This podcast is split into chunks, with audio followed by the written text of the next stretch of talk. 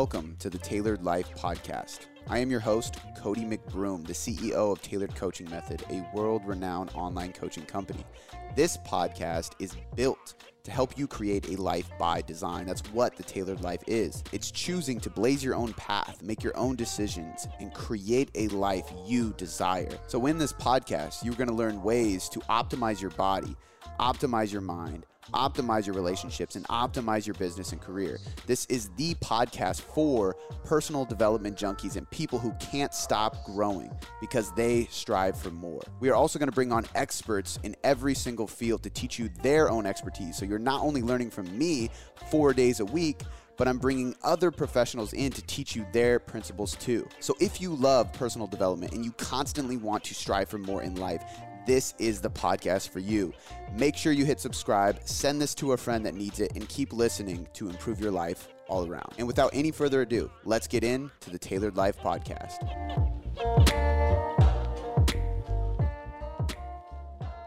Today is April's research review with our Chief Science Officer, Dr. Brandon Roberts. We get into two very, very uh, applicable topics of discussion from a coaching perspective and just an application perspective for anybody who likes to lift and likes to diet, likes to look lean, build muscle, so on and so forth. One of the topics we've actually already reviewed before, but after we came out with our research review on training to failure and its uh, benefit or detriment, uh, what it does for strength and hypertrophy, um, should you train to failure, so to speak after we did that review and it published, they actually did a meta analysis, which means that they went through, uh, for those who don't know what a meta analysis is, it means that they went through and they found all the good research studies that were done on training to failure, and they came to one overarching conclusion based on all the research instead of looking at one single research paper, right? Doing one study on one group of people and determining what training to failure does or means or, or if it has any value. Instead of doing that, they looked at all the research study done by all the different researchers who have dug into the topic. So typically a meta-analysis is the cream of the crop it doesn't mean that there's they're always perfect or, or uh, you should take them as the gospel but typically they do give us the best overarching education on a topic because again they, they look at the, the mass population of research on a, a given topic and dive into it. But um, during this podcast we're going to dive into a meta-analysis on training to failure. I think you're going to get a lot out of that one. We split it into two parts which is going to be training to failure for strength and performance and then training to failure for hypertrophy.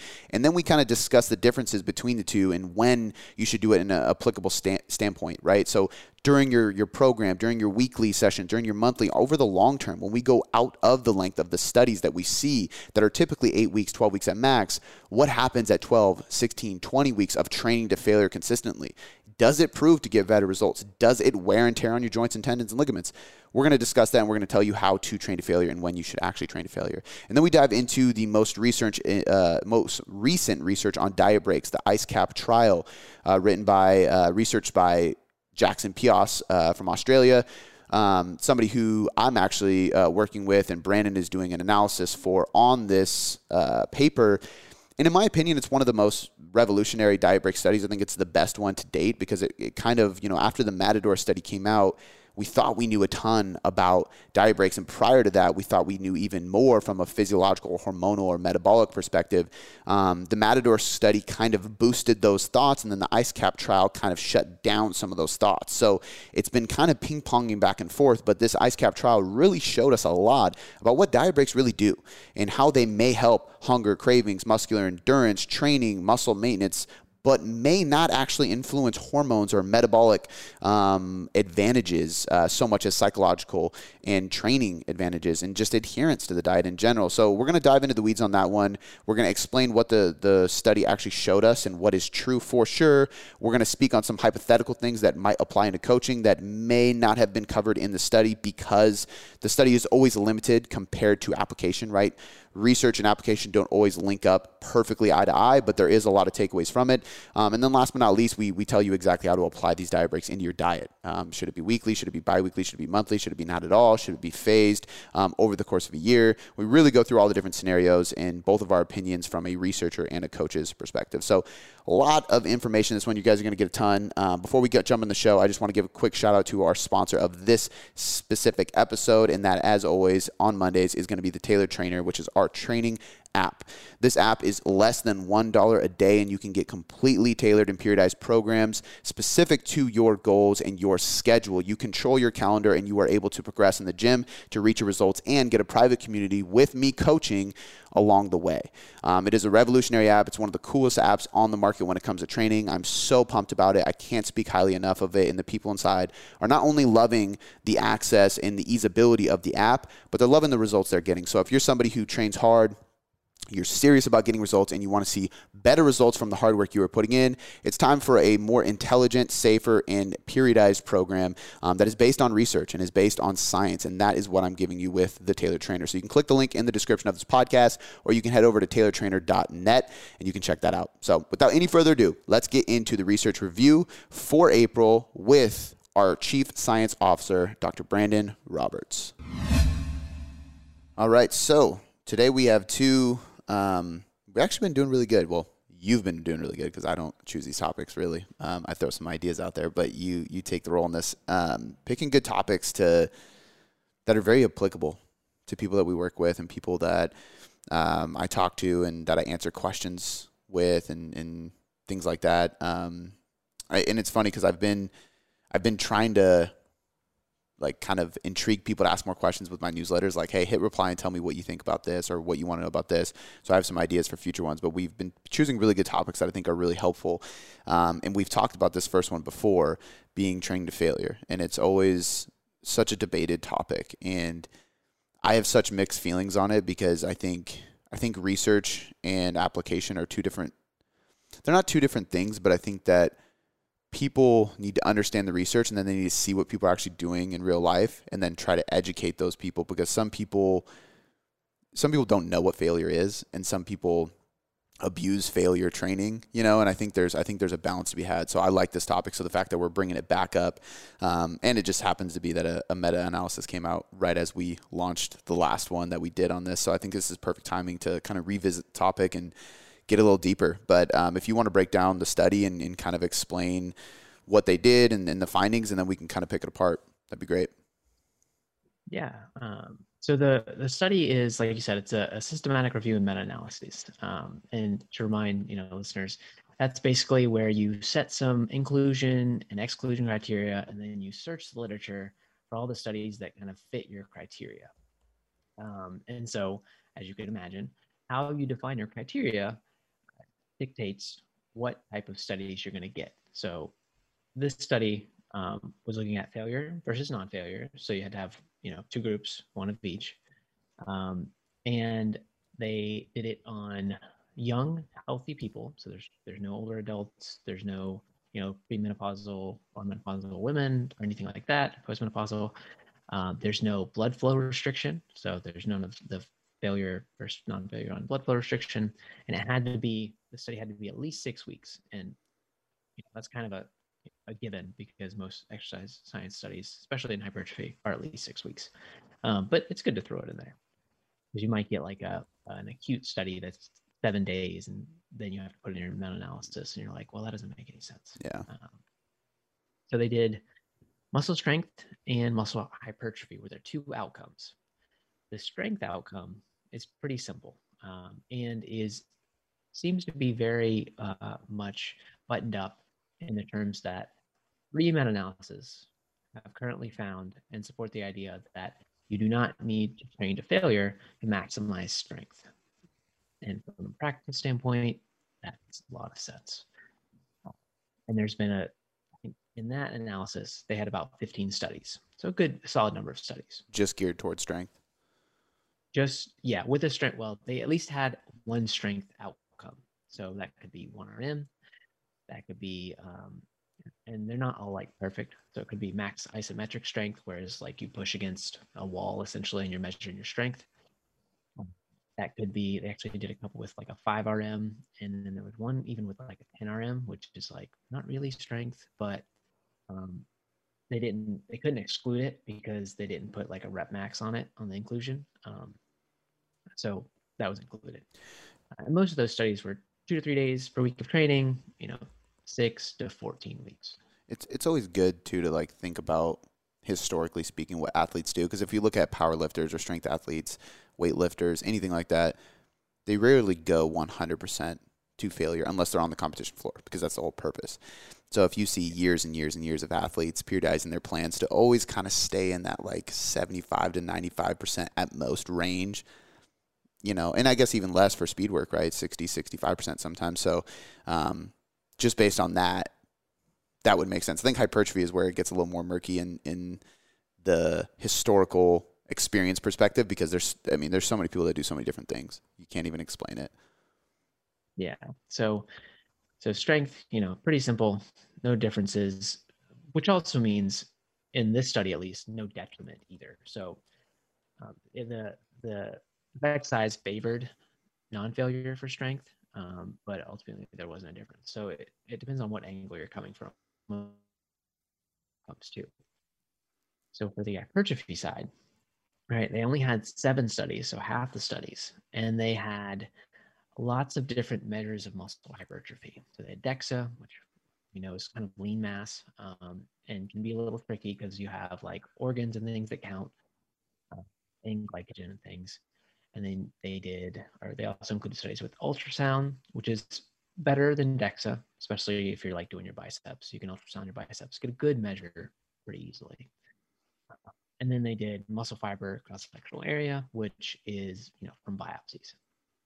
So a, a lot of different measures in there.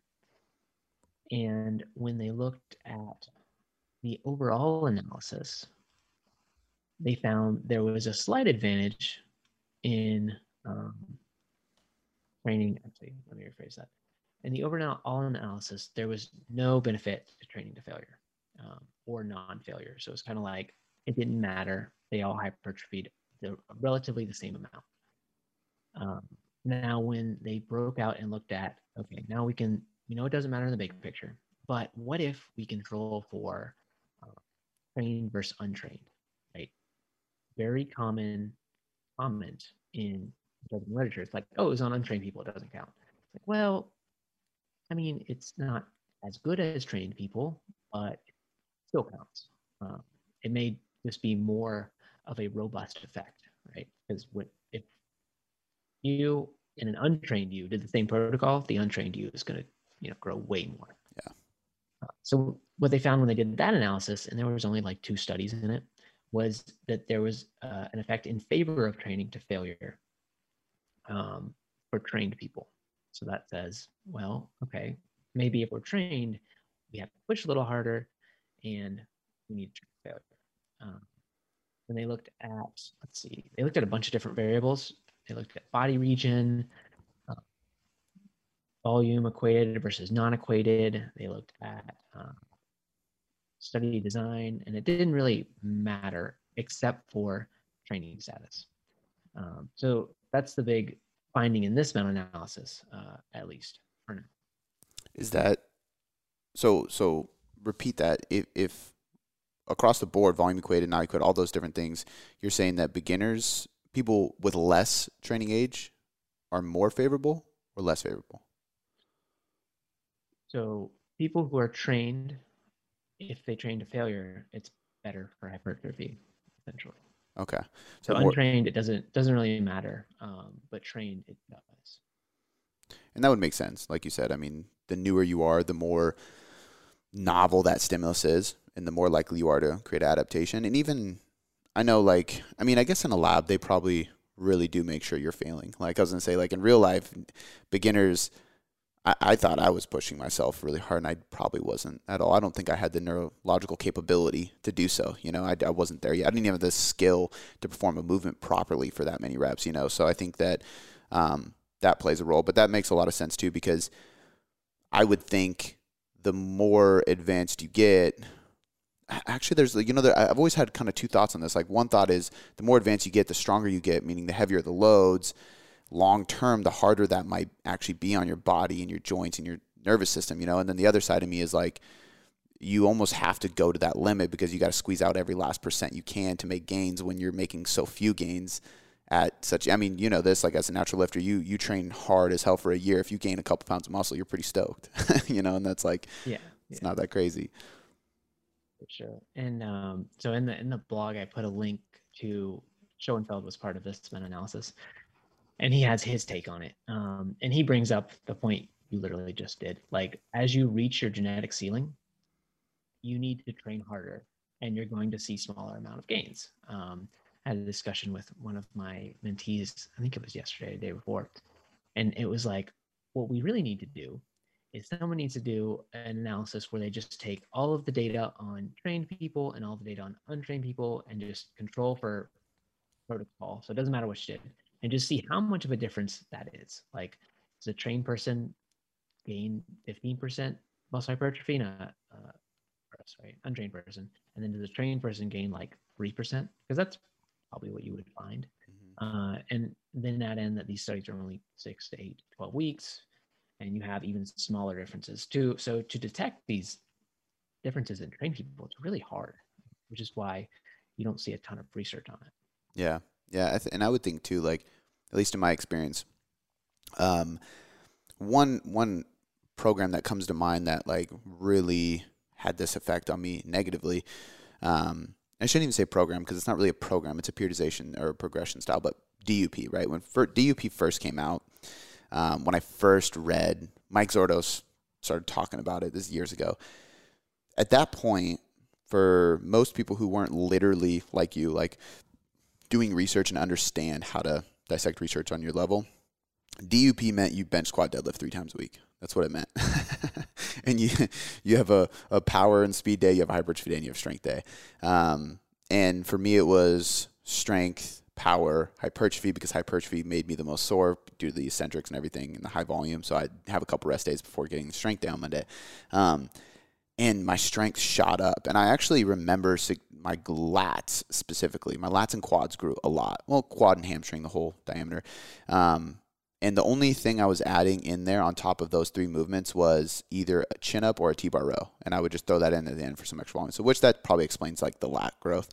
Um, but, you know, for like eight weeks, it was like I was just cruising, just getting stronger, feeling good. And then I hit 12 weeks and like my back started hurting, my knees started hurting. And, uh, the, the percentage based periodization wasn't enough of a deload from from my joints, right? Like I probably should have done it for like six to eight weeks, taken like a few weeks of just like bodybuilding and then come back to it. Um, but the reason I'm saying this is a good example of like those are big compound lifts, but I was pushing near failure, really damn close, sometimes failing, especially on the strength days. Um, three days a week, I was going really hard, you know, and after a while, it wasn't my muscles that stopped growing. It wasn't my um, muscles that got sore or anything. It was my joints and my tendons and ligaments. Basically, that's it. Um, looking back at it, it's like the reason I'm saying that is because, you know, that was either 12 or 16 weeks I ran that when I started really feeling it. So it's like, one, do these eight week studies. Are they going to show us some of those things? I don't know. Also, with, with training age, like that's one of my biggest considerations, you know. So, for like right now, I never take those kind of movements to failure, but I take a lot of isolation work to failure and even some accessory like a Bulgarian split squat. I'll take that to failure and barely get my last rep if I get it and just drop the dumbbells because it's like injury risk is so low. You know, I don't have a bar on my back. I'm not doing a, a super heavy load. Um, I mean, 80s to 100 pound dumbbells in your hands for Bulgarians is fucking hard. It's heavy, but it's not compressing your spine. You can just drop it, you know? So I think that all those things play a role. And you got to, you almost have to be like, what exercise did they use in the study? Because I was going to say, you almost got to be really careful and, and creative with what you're taking to failure to get the most out of failure training. Yeah, so that's um, that's an excellent point. The two studies that they used or that they found for trained participants, one used velocity-based training. So um, it was, I think, I'm pretty sure it was a bench squat dead type thing, like like you just described. But the so the failure group was doing a velocity loss of 40%, and they would stop. So that's what they considered failure. And the non-failure group, when their velocity loss hit 20%, that was the non-failure cutoff. So that's not even like true failure. So you can see kind of with the inclusion, it's like, ah, does that study even really tell us that much? Um, and then the other one, it was like three sets of 10, which is much more comparable. Um, and it was three days a week. And I think it was your standard, what, bench press, leg press, seated rows, and squat machine. So squat. Mm. Um, and you know, like you're right. These taking a failure over a long period is is gonna suck. And even more so, like all of these studies in here are two to three days per week. If you're doing five days a week and you're going to failure every day, like it's a whole another beast. Mm-hmm. Um, and it's probably necessary sometimes, but not all the time.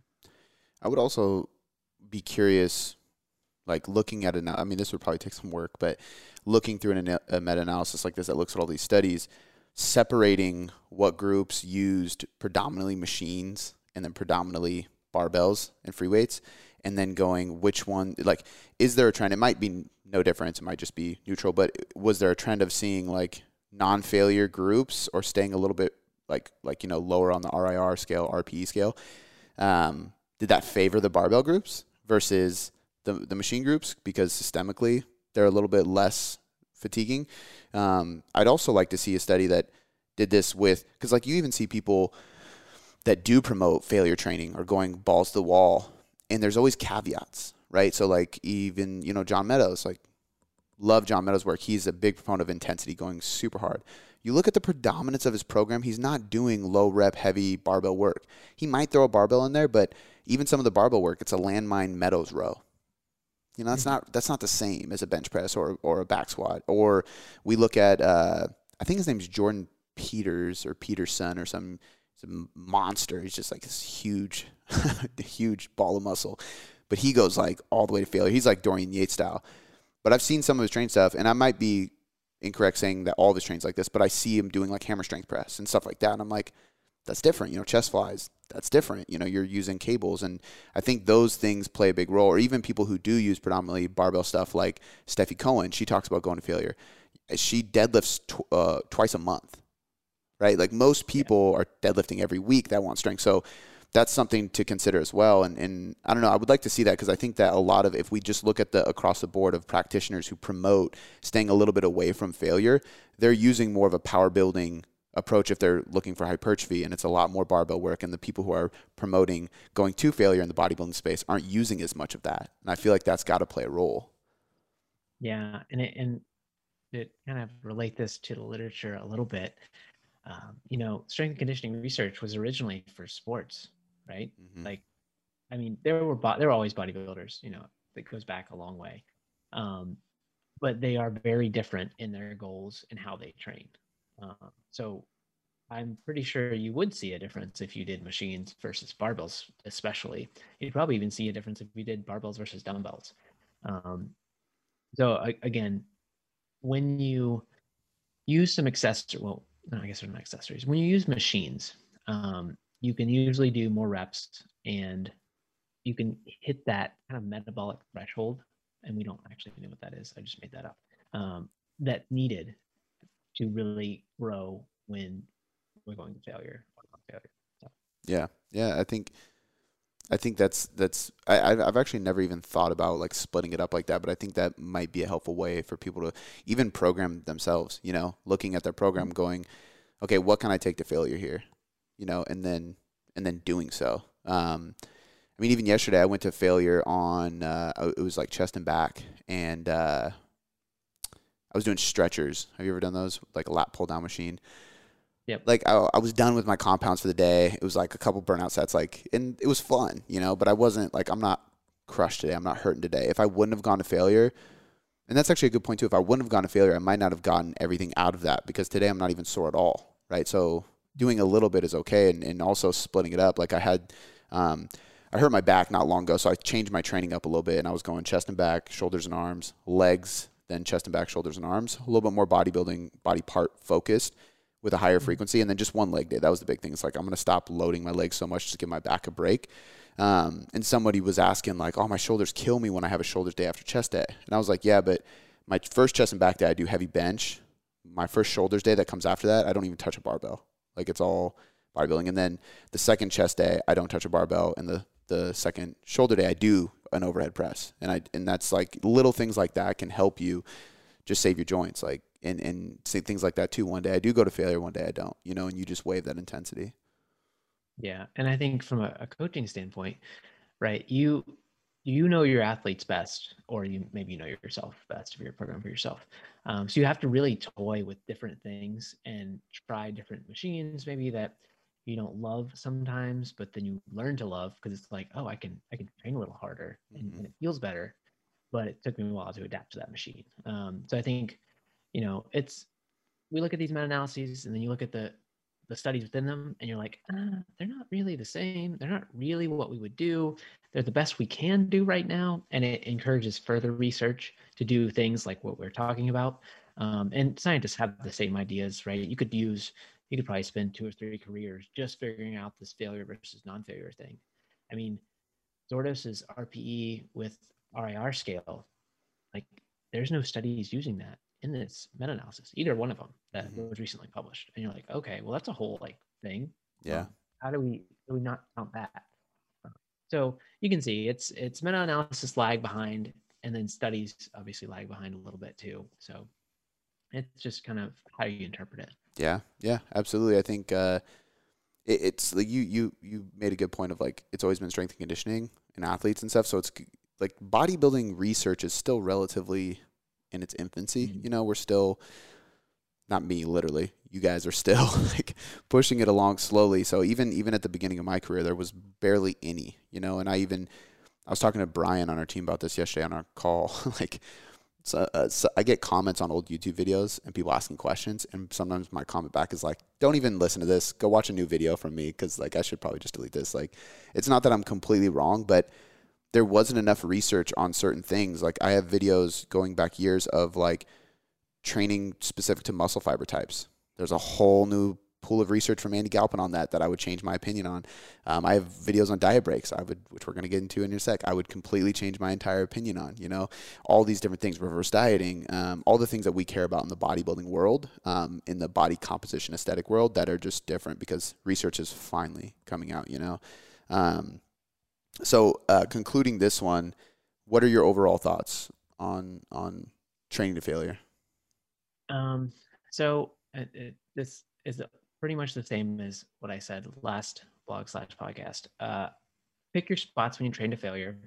Um, you need to push yourself when you're trained, and you can get away with probably not going to failure when you're when you're on the newer end of of um, you know training, your training age, like you said. Um, I think it's probably not required to go to failure, but if you want to maximize your gains, you're probably going to need to use it at least. So that would be my kind of like take home.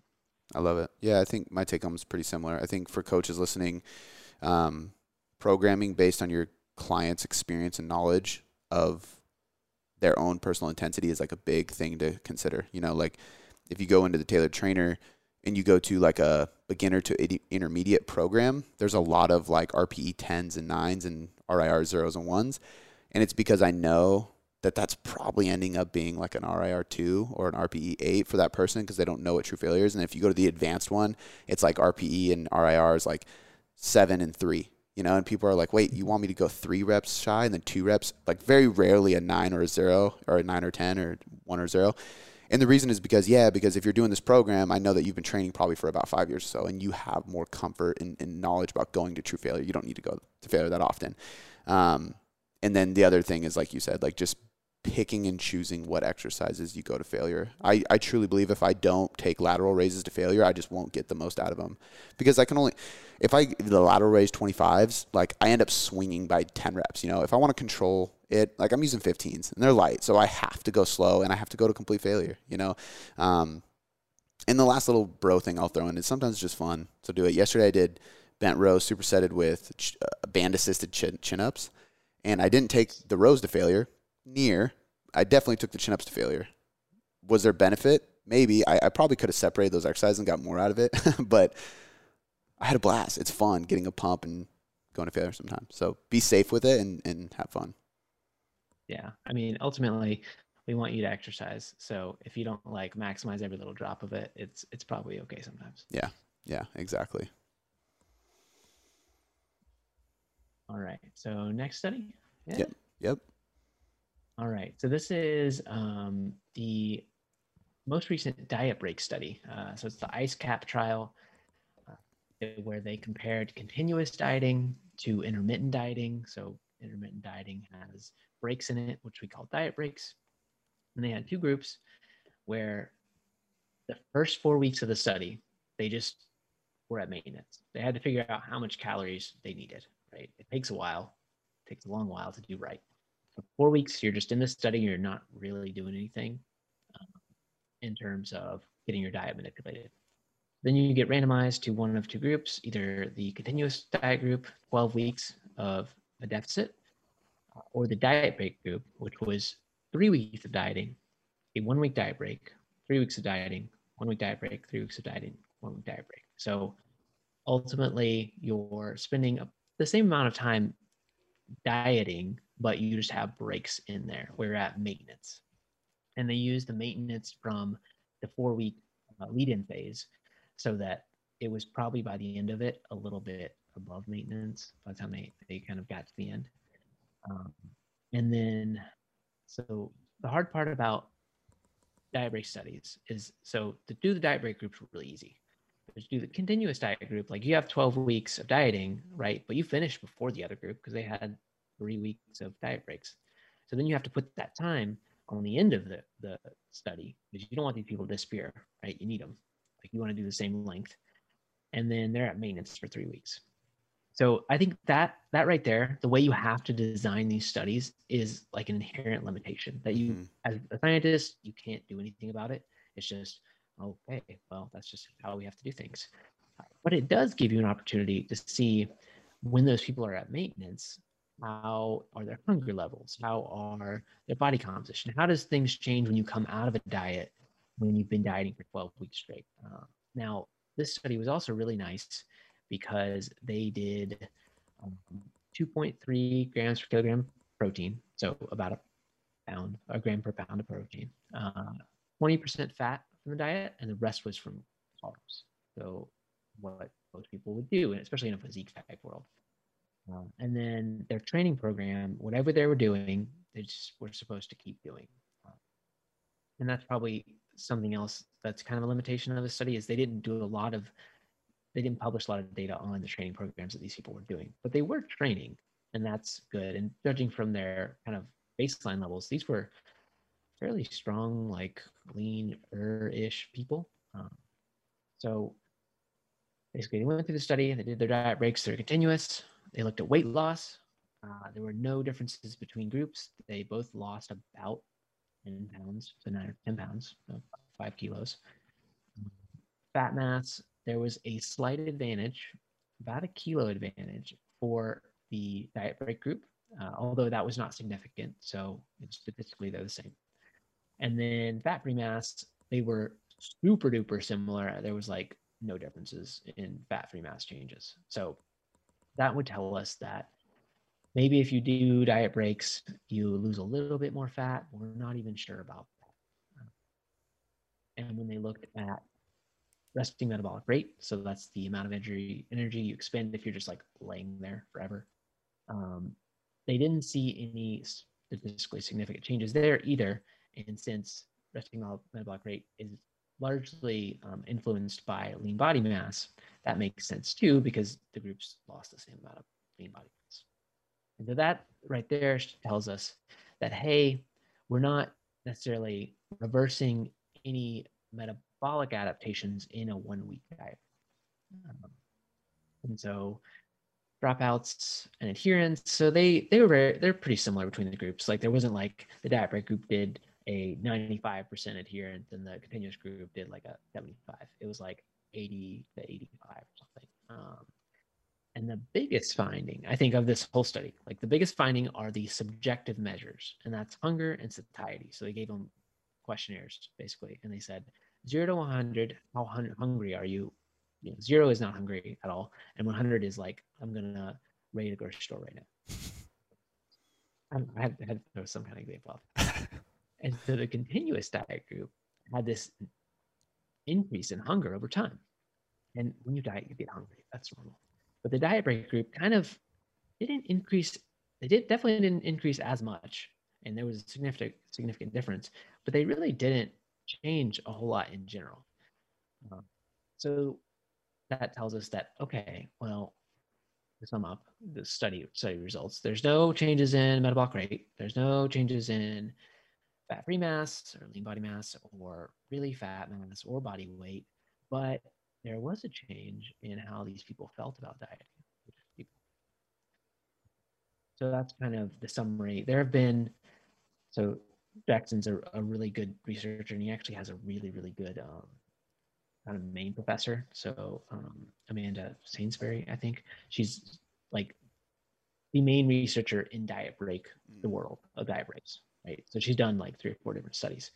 Um, and so what they've kind of done since this study's been published is they've gone back and analyzed different parts of it um, to get more information out of it. So I don't know if you wanted to kind of chime in because I know you've probably listened to a little bit more of the interpretation from people than I have. Uh, so I try to like blind myself when I'm analyzing these studies. Like, yeah. I don't want anybody else's opinion. Yeah, I've. Uh, it's actually been really cool being able to listen to, um, to to have private and public conversations with you about it. To listen to Eric Trexler, Eric Helms, Greg Nuckols, obviously Jackson, who is somewhat biased because it's his study. Um, but I also appreciate the fact that he came into it thinking that there was going to be significant physiological changes. Because I'll be the first to admit, when he first came out with this, and it was like, oh, it's mainly just psychological and might help hunger and adherence. I was kind of pissed. And I was like, no, there's no way, you know. Um, and after I read through his review and the study, and then I listened to him talk, and then I interviewed him on the podcast, and then I listened to other people review, I was like, yeah, there's, the, I mean, it's factual, you know. And then hearing people's uh, personal experiences, because you know when the Matador study came out, that was the first one I think that really like broke ground and people really got in, interested in, and it kind of, I think there was a lot of pros with it, but then when people started analyzing it deeper and deeper, you realized that like, hey, it was somewhat uncontrolled in certain settings, so maybe it was just an adherence thing, you know, that that causes because we don't know if the people on the straight diet we're actually adhering long term.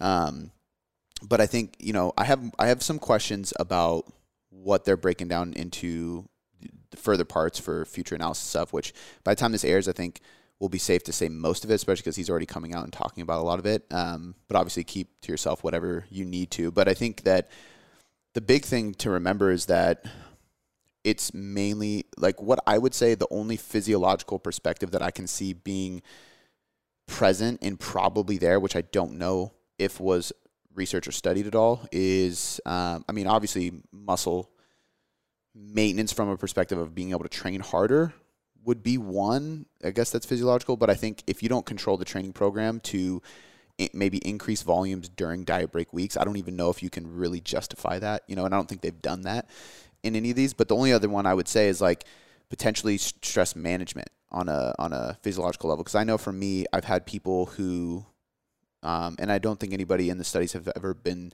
in this situation but I've had people who I either suspect have like really wonky cortisol levels or I have people who have literally got blood work done and a medical professional has said you have dysfunctional cortisol levels or chronically elevated cortisol um, in timing carbs and using diet breaks and, and even like intra workout carbs and stuff like that has actually helped these people lose more weight and get better physiques and improve strength simply because we're managing stress, you know.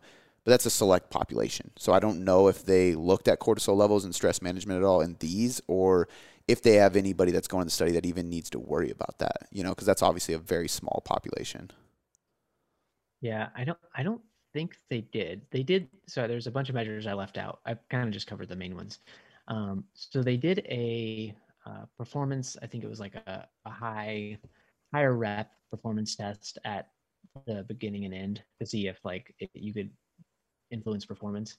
Um, and so they didn't find any differences, but remember, like um, the diet break group w- was longer than the dieting group who had that three weeks of maintenance. So if you if you compare at the end point, like beginning and end of the basically 15 weeks or whatever it was, um, there's going to be a difference, or because the one group's been in maintenance for three weeks, right? Mm-hmm. So I think that explains why they didn't find any performance differences. Now, I caught a glimpse of, like you mentioned, Jackson putting up, um, I think, a infographic on Instagram that showed that when they looked at some section of the diet breaks, it actually improved performance to have a diet break, which totally makes sense. Like I now have all of these calories. I went from, you know, eating and, and in the blog you can see the graphs, but eating like 2,500 calories at the start, the dieting, and then my maintenance calories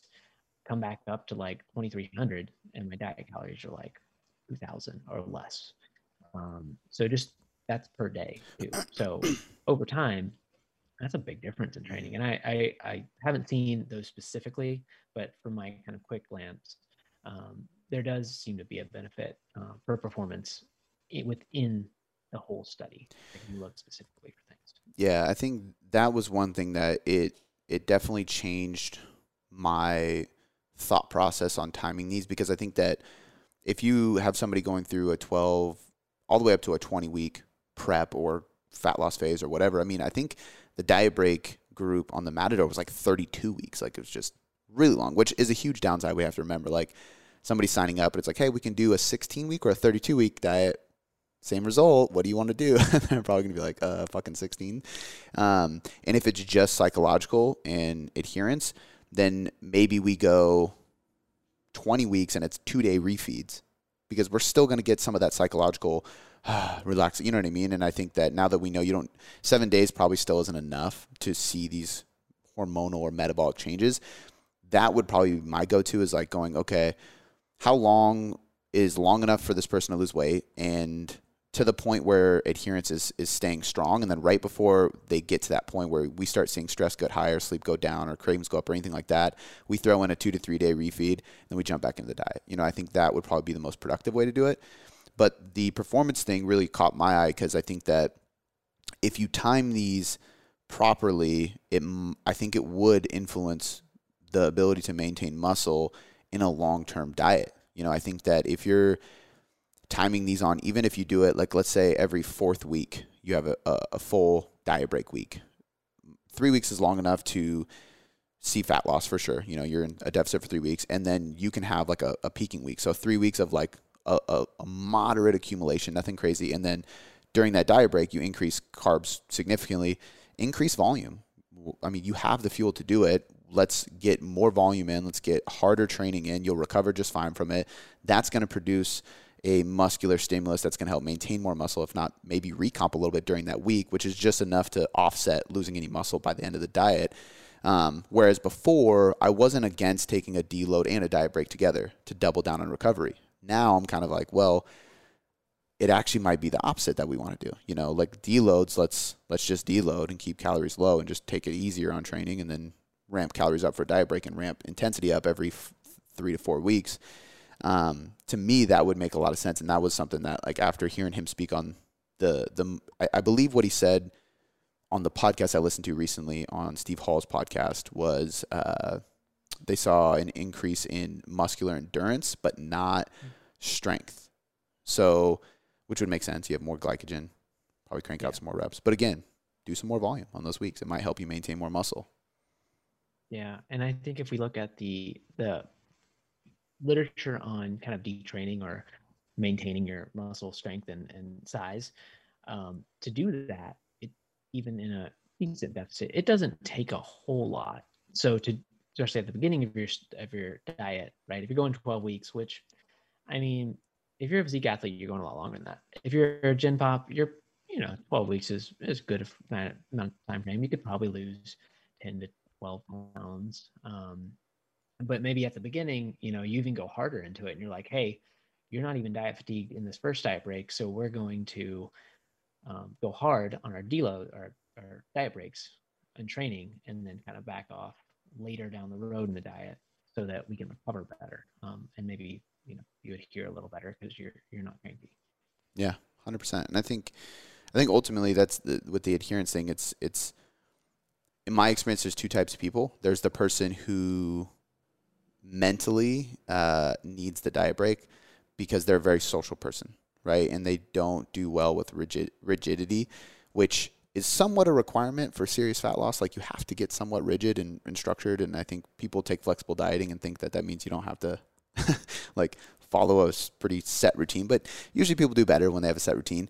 But I think that um, I know in my experience, there's people that I talk to that they're like, oh, I need this diet break. And it has nothing to do with cravings. It's like, I want to go have a glass of wine with my husband, or I want to, you know, like, man, I've been dying to get some sushi that like my boys, like whatever it is. And it's like, perfect. Let's go do that for a few days And then there's other people who are like, nope, I just want to get to the goal as fast as I can. But I notice their, and this is why we track craving as a biofeedback. I notice their hunger and cravings like slowly go up week after week. And I'm like, all right, we're going to take a diet break. And they're like, no, like I can get it. And I'm like, no, there's like a binge right around the corner. And I know it. And it's okay because, you know, I get cravings yeah. too. We're human. So I think looking for those signs and knowing what kind of person they are, and then that can kind of give you the gauge of when to place them in. But, and I also think too, like, there's people who, I had a question on my Instagram Q and A yesterday, and there was like, uh, "I'm at a plateau or I'm not losing fast enough. Should I add more diet breaks?" As if that's going to speed it up. And I was like, "No, actually, you should probably stop taking them. I mean, if you're if you're sticking to it, like yeah. stay in the deficit, like get after it if you want fast results." But I think this is a good sign because a lot of people thought almost like you had to recharge the metabolism in a way, and and I think this is this research has shown us like no, you don't need to do that, which is a good thing. Yeah, and I'll I'll put my super scientist hat on here for a second. Um, so the Matador study, like you said, 16 weeks of dieting versus 30 weeks of two weeks of dieting, two weeks of diet break, right? That's not really realistic. Nobody's going to take a two week diet break every two weeks. Um, but they did show, you know, quite impressive results when it comes to the metabolic adaptation effect. And if you look at their their kind of study design and you look at what it was based on, you can see that it kind of matches the literature where two weeks seems to be the low point of metabolic adaptation when you're dieting. Like that's like you hit your max adaptive point. and so over time, if you come out of it, your metabolism will increase, but it takes a little time. So the differences between these two, two studies, besides the protein and the, the training and all other things too, um, yeah, is the amount of diet break. So now we have to ask the question okay, so if one week doesn't matter and two weeks does, at least, you know, according to the literature, a little bit, is there a 10 day diet break that's like the sweet spot where mm-hmm. you can, you know, do a do a diet break, get your metabolism to bounce back a little bit and use that as an effect? No, I don't know. I don't, I, no, yeah, I'm not even sure if you could see that. And to design that study, you would essentially have to repeat this one, right? And then do 10 day diet break instead of a seven day diet break. And you're mm-hmm. like, come on, that's that's ridiculous, yeah. right? But that's the next step in the scientific kind of realm. Yeah, and I think that's why, as these re- these studies come out, more and more people like us ask questions and say what ifs, and then all of a sudden it's like, okay, well now we have the design for the next study, and as long as they can get funding for it, more and more research is going to come out. Um, but I think uh, how long did you say before the metabolic adaptation is really like significant? About two two to three weeks. Um, okay. When you look at the literature where they like cut their food by like fifty or about fifty percent, and then track their metabolism over three weeks, because you're not going to lose like ton of muscle in three weeks. Yeah. As an example, like you're going to lose glycogen, but three weeks of a fifty percent deficit, it sucks but yeah. it's not like the end of the world. So that that's that kind of the model of okay, we're going to put you in a surplus for three weeks. We're going to see what happens to your metabolism. Okay, it increases 50 calories a day, 75 calories a day. Well, I'm not going to eat 3,000 calories if my baseline is 2,000. So that's ridiculous. And then the opposite end is also kind of ridiculous. But they show like proof of concept of like this is what the metabolism kind of kind of do. Yeah. Um, so from there, we design these longer studies. Do you do you know if there's any? I mean, you can't do research on diet fatigue because diet fatigue is like an umbrella of psychological, physiological, you know, physical, like all these different things. Like you're just running down from the diet. But do you know, like, what would your, this is purely like from you looking at all the research, having a lot of experience, is there a point where you feel like this is kind of where people peak at the diet fatigue area? Like for me, I would say it's usually about 12 weeks that I see with people. After about 12 weeks of dieting, that's when they're like, kind of tired of the diet, you know, and that's where like I think diet breaks can help you push past that 12 week point, or you can. The reason I'm asking this is because like listening to you talk on this, um, listening to him talk about it, post about it, it kind of makes me feel like I did this last phase like literally perfectly by accident because I bulked for a year with Trexler and then we dove into actually it was like 10 months and then we dove into a diet um, so was at maintenance two months, a surplus for 10 months straight. Then we did a deficit for three months. And then at the third month, life stressors, I was moving, business was crazy. I was like, hey, I'm going to, I got to, I can't push through this. I'm going to take a break. So I just brought up to like a lower maintenance that I thought was right. And I stayed there for probably two months, almost three now. And, uh, and now I'm like feeling really good and life's calmed down. And I was like, all right, let me jump back into it. Funny enough, I'm, I'm bringing Jackson on to take me through it. But it was like, all right, now I'm ready to cut again. So I'll spend another like three or four months cutting because I didn't gain a bunch of weight during my maintenance phase. But now that I look at it, I'm like, that's actually probably perfect. You know, like three or four months of dieting and then taking a two to three month break, which probably is significant enough to see some physiological changes with my metabolism, and then jumping back into a cut that'll be probably another three to four months, leading me perfectly into summer, of course, and hopefully I'll be shredded. Like, does that make sense? I feel like from a diet fatigue perspective and trying to manage all these things, it's almost like worked out perfectly. Yeah. I mean, so this is what you described is where the kind of really good natural physique athletes and and some non-natural are going where like there's a pre-diet to the competition diet mm-hmm. you diet for like three or four months and then you take a diet break and you just sit at maintenance for a couple months and then you go back into your competition prep diet and and you go all the way to your competition so i mean i've totally seen other people do this and i think my my problem so i've my last diet was about three months, and then I did uh, a diet break that just turned into maintenance forever. so I think you, you, know it kind of depends where you're at in life and how lean you want to be. Um, but yeah, I think I think you did. It sounds like you set it up perfectly for what you what you want to do. Yeah. You're like, uh, yeah, I'm gonna go on a diet break. Oh, how long does it last? Nah, a couple years. We'll see. Yeah.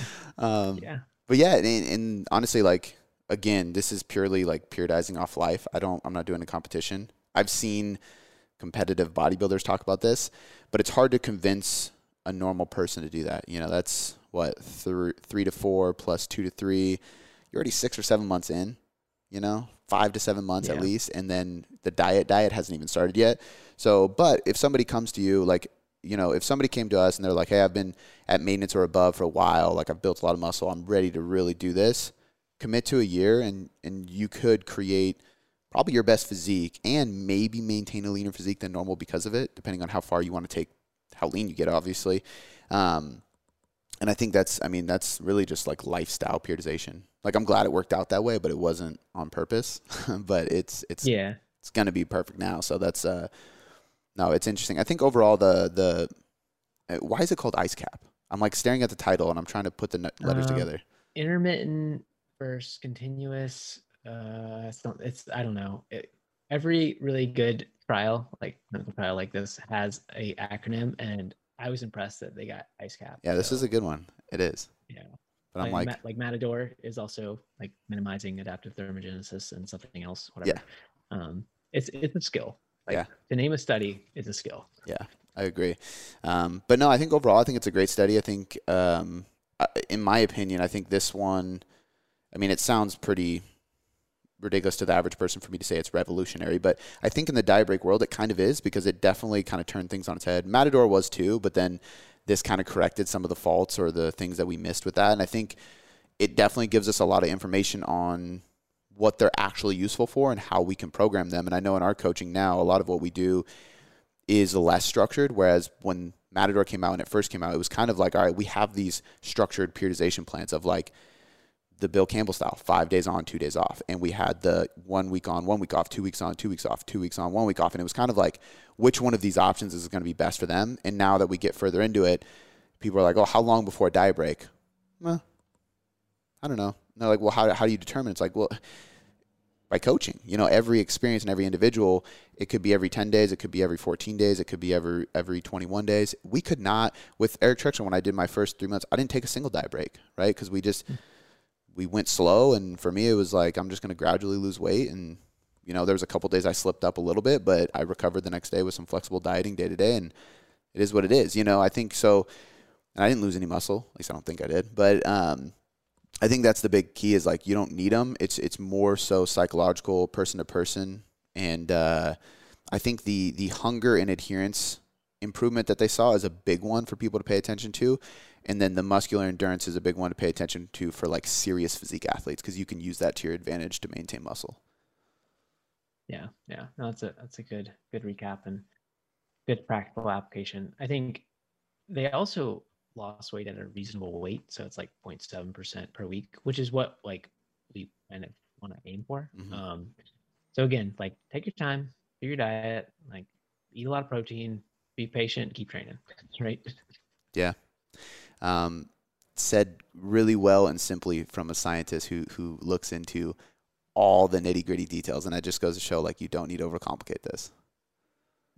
It, yeah, it's it's fun to do and talk science, but like me talking to like a you know 40 year old mom who's got like kids and and, and a job and and trying to do all this stuff, like I, I don't need to explain all that. Yeah, and and you know to that point, this is the last thing I'll say, and then we can kind of wrap it up. But to that point, if we look at the psychological benefits, especially from if we're applying it to a Gen Pop, a free meal might be the way to go. You know, it might be just one of those things where it's like, hey, we don't need a full week. I need you to go have like a girls' night, or I need, hey, I need you to go out with your boys and play poker and not track today. Like you know, something simple. It's like, like I, I've done those too, where it's like intuitively make sure you don't eat over a thousand calories at your free meal. It's like okay, because if Yeah. if I know the person knows what that is, like I can go to sushi and I can know, you know, what is a thousand calories. Or like for me, it's usually like wine with Shannon, and it's like okay, how many glasses of wine equals a thousand calories? Two bottles, that's my limit. No, I'm just playing. Um, but like really, like okay, like let me look at this plate, you know, and and that's your free meal. Because if it's a psychological thing, you get it right there. You know, that's it. Yeah, for sure. So, um, do you have anything you want to throw out before we close out? Uh, no, I think we covered it pretty well. Um, I did cover like diet breaks on my Instagram. If anybody want, wants to get into the specific studies, like of like the history of diet breaks, um, so check that out if you want to. But Cool. I'll link that in the show notes. I will also link the blog in the show notes. We are splitting this one up into two. So um, there's going to be two separate blogs one for the diet break research, one for the failure research. And I'll also put some of the infographics that uh, Brandon put together in those blogs so you can see them there as well. But all those will be in the show notes. And uh, we'll catch you on the next research review.